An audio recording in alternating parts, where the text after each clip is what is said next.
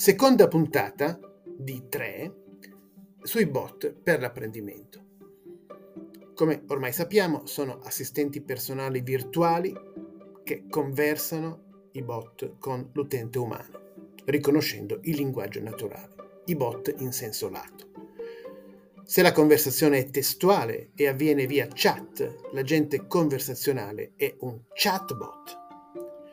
Se la conversazione avviene attraverso la voce, l'agente conversazionale è un assistente vocale che viene attivato attraverso un dispositivo mobile come Alexa o Siri sui nostri cellulari o una smart tivù a cui chiediamo di cercarci un programma, oppure integrato in un autoparlante intelligente come Amazon Echo e altri, oppure in un meno frequente Smart Display, che è un assistente digitale cui viene aggiunto uno schermo, che non solo quindi mi parla, ma anche mi fa vedere delle cose coerenti con quello che ho chiesto, come i Lenovo Smart Display, che sono stati tra i, pli, tra i primi prodotti per Google Assistant, ma adesso immagino che l'offerta si sia molto ampliata, quella dei, degli smart display.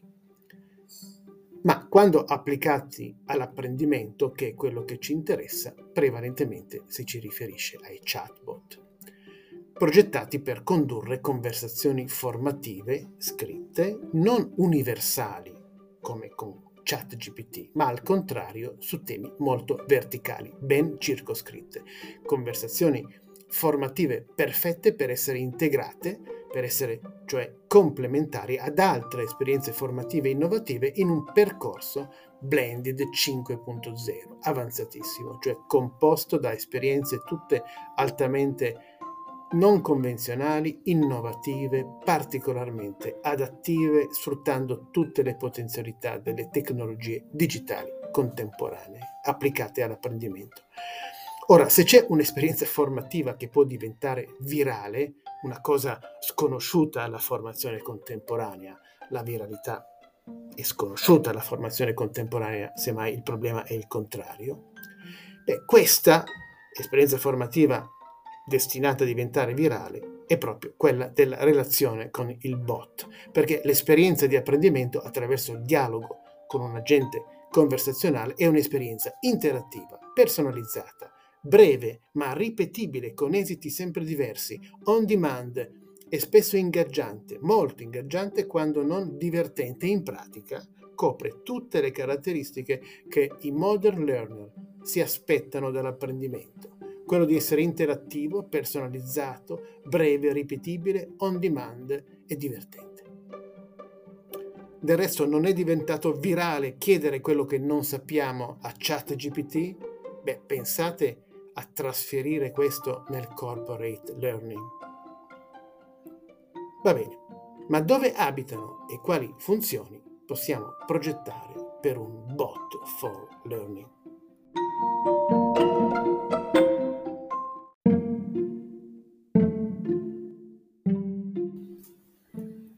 Beh, i bot per l'apprendimento abitano sostanzialmente in due luoghi principali: la piattaforma di digital learning, o se preferite l'intero ecosistema di digital learning dell'azienda, dove anche soltanto al login appare il chatbot, spontaneamente ci saluta, ci chiede cosa vogliamo fare oggi, su cosa vogliamo conversare subito con lui, oppure è collocato in uno specifico punto di un percorso formativo che stiamo percorrendo. E allora siamo noi che, arrivati a quel punto, accediamo al bot e continuiamo con lui o, o con lei. Abbiamo detto che spesso i, i bot sono femminili, il nostro percorso.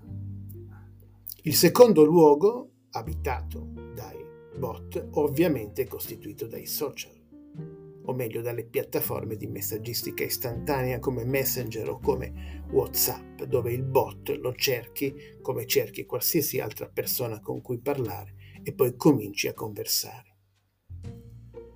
Ma quindi, indipendentemente da dove siano collocati, cosa gli facciamo fare? Quali sono le funzioni principali in termini di apprendimento che un bot può efficacemente svolgere? Beh, queste funzioni sono principalmente due e direi piuttosto ovvie. La prima è quella di tutor tecnico, di tutor di servizio al learning, o di tutor, se preferite, tecnico-metodologico, che è un, una forma di tutorship più avanzata, insomma uno che ti aiuta a trovare i contenuti di cui hai bisogno senza entrare nel merito di quei contenuti, o ad usare meglio lo strumento digitale che è nel tuo flusso di lavoro in quel momento, ma anche ti aiuta a crearti il percorso formativo più funzionale ai tuoi bisogni e ai gap di competenza che tu racconti di avere al chatbot. È un tutor, quindi prevalentemente reattivo, cioè risponde alle tue domande descrittive, come abbiamo imparato a chiamare, che abbiamo imparato a chiamare prompt, usando le nuove app di intelligenza artificiale generativa.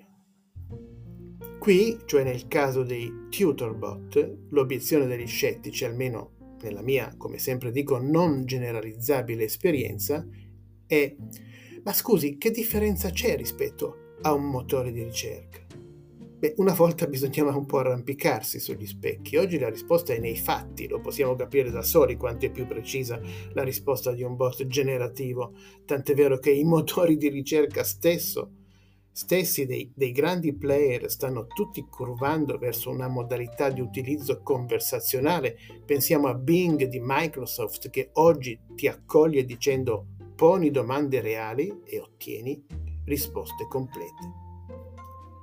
In ogni caso, quando anche ci fosse un interlocutore che ci faccia questa obiezione, oggi superata dalla storia, e di interlocutori superati loro stessi dalla storia ce ne sono, la risposta è che il tutorbot è friendly, è conversazionale, non ti risponde con un elenco di risorse da consultare, ma cerca di approfondire il tuo bisogno e darti solo quello che è collegato al tuo interesse, con un dialogo a due vie che procede dal generale al particolare come in un funnel, e può capitare che sia il bot a chiederti: ma scusa, cosa ti interessa di più? Conoscenze di base o novità o conoscenze più approfondite, più specialistiche?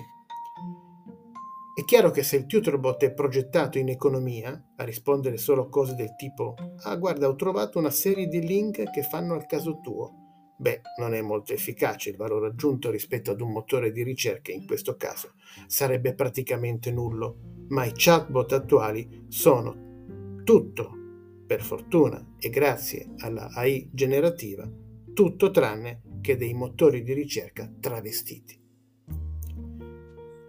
La seconda funzione, dopo quella di tutorbot, è invece quella di essere un, un tutor esperto, un tutor sui contenuti, o se preferite un vero e proprio teacher. E quindi qui parliamo di teacherbot più che di tutorbot, con il quale il dialogo è davvero un dialogo a due vie sui contenuti, dove non c'è specializzazione, cioè non è che lo studente fa solo le domande e il bot dà solo le risposte, ma avviene anche il contrario, e il dialogo è intelligente, con un bot entusiasta e propositivo che si assicura spesso che il suo interlocutore umano abbia compreso ogni aspetto, facendogli delle domande, quindi svolgendo anche una funzione di learning assessment.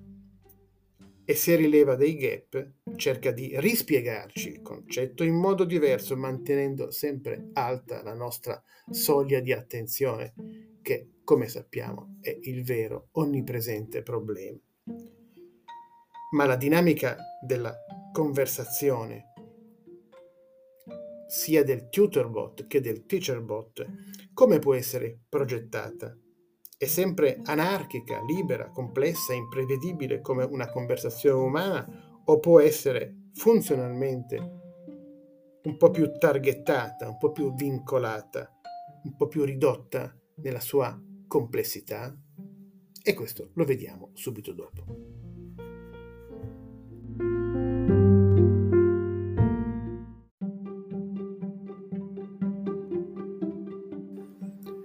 Torniamo quindi nel campo del conversational design.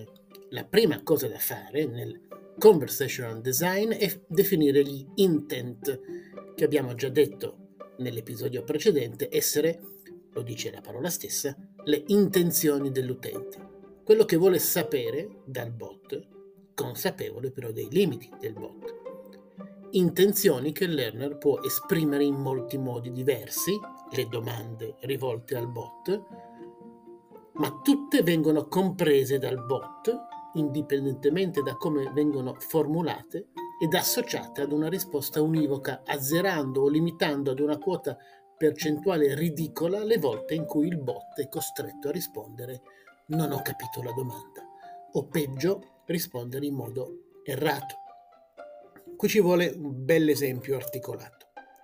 Immaginiamo che io voglia che il bot, io come learning and development di un'azienda, voglio che il bot risponda sui principali cento argomenti che riguardano l'intelligenza artificiale e le esperienze di intelligenza artificiale già in atto nella mia azienda. Quindi l'argomento e il fine generale del bot, il bot deve essere un esperto di intelligenza artificiale. Cinque di questi argomenti, dei cento argomenti di conversazione, che sono l'obiettivo comune dei due attori, il teacher bot da una parte e il learner dall'altra, possono essere per esempio, beh, primo, sapere dove si trovano le risorse didattiche sull'intelligenza artificiale disperse nel, nello sconfinato portale aziendale. Secondo, conoscere la corretta definizione di intelligenza artificiale.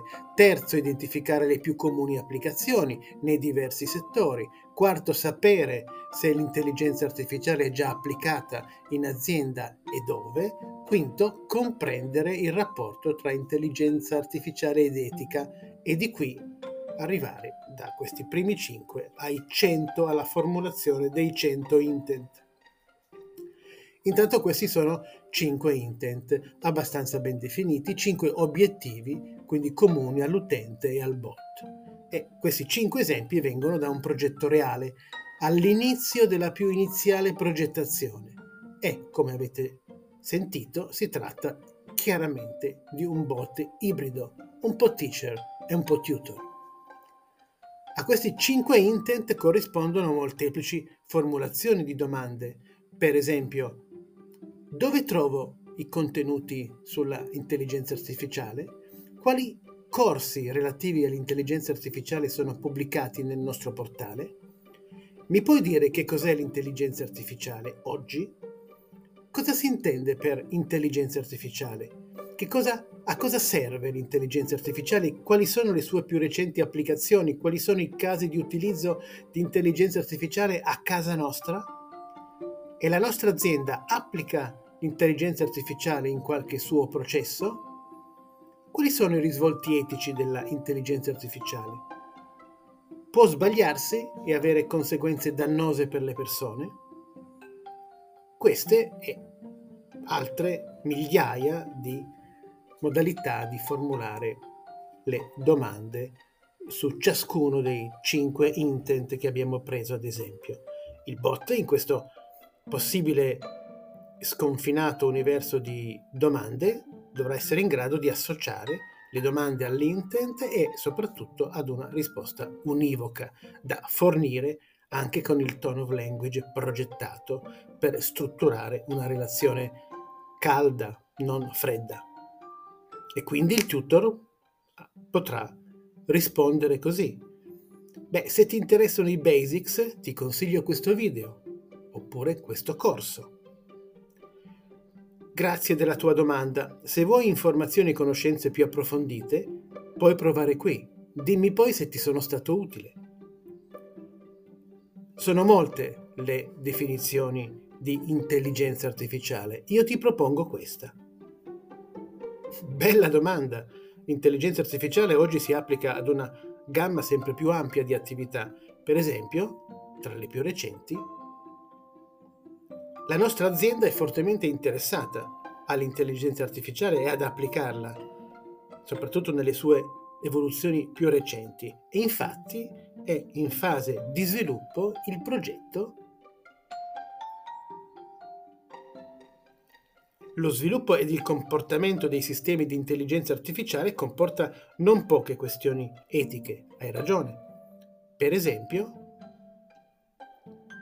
la nostra azienda ha organizzato una interessante iniziativa, se ti interessa il rapporto tra intelligenza artificiale ed etica, e questa iniziativa la trovi qui.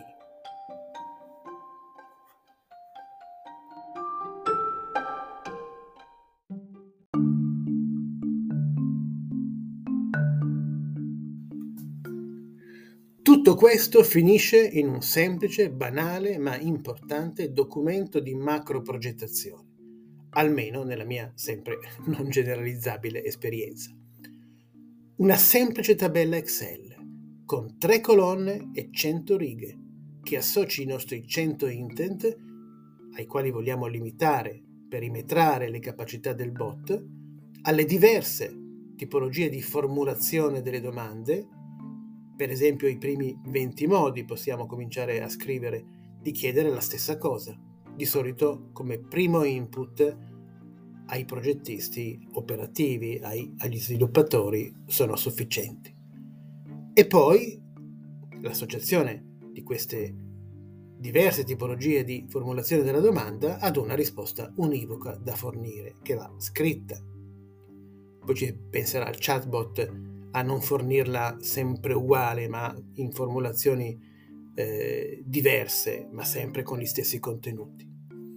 Questo è di solito un buon punto di partenza per la macro progettazione, è un buon input al data scientist e ai programmatori di intelligenza artificiale, che di solito non hanno bisogno di grosse cose complicate, programmatori di intelligenza artificiale che cominceranno a configurare il bot sulla base di quella tabella e poi gradualmente portarlo attraverso la fase di training, come abbiamo detto la volta scorsa, ad un livello di precisione altissimo, che non è mai del cento per cento, ma almeno superiore al novanta per cento, e poi programmare il bot per la gestione dei casi in cui le domande vadano fuori dal perimetro dei cento intent, intanto cosa fargli rispondere in questi casi, e poi più in generale decidere a livello di partnership tra cliente e provider se vale la pena di estendere gli intent.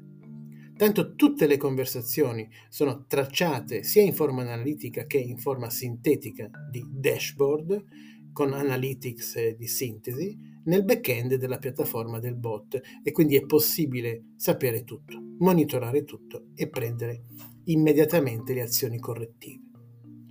Per questa puntata è tutto, nella prossima completeremo la parte sulla macroprogettazione parlando dei flussi conversazionali che rendono la conversazione più guidabile e la progettazione più semplice, soprattutto per un bot a basso budget. E faremo qualche esempio storico di TeacherBot e vedremo anche una checklist per fare un'offerta di bot che si dimentichi meno cose possibili. Ciao a tutti per ora e grazie del vostro tempo.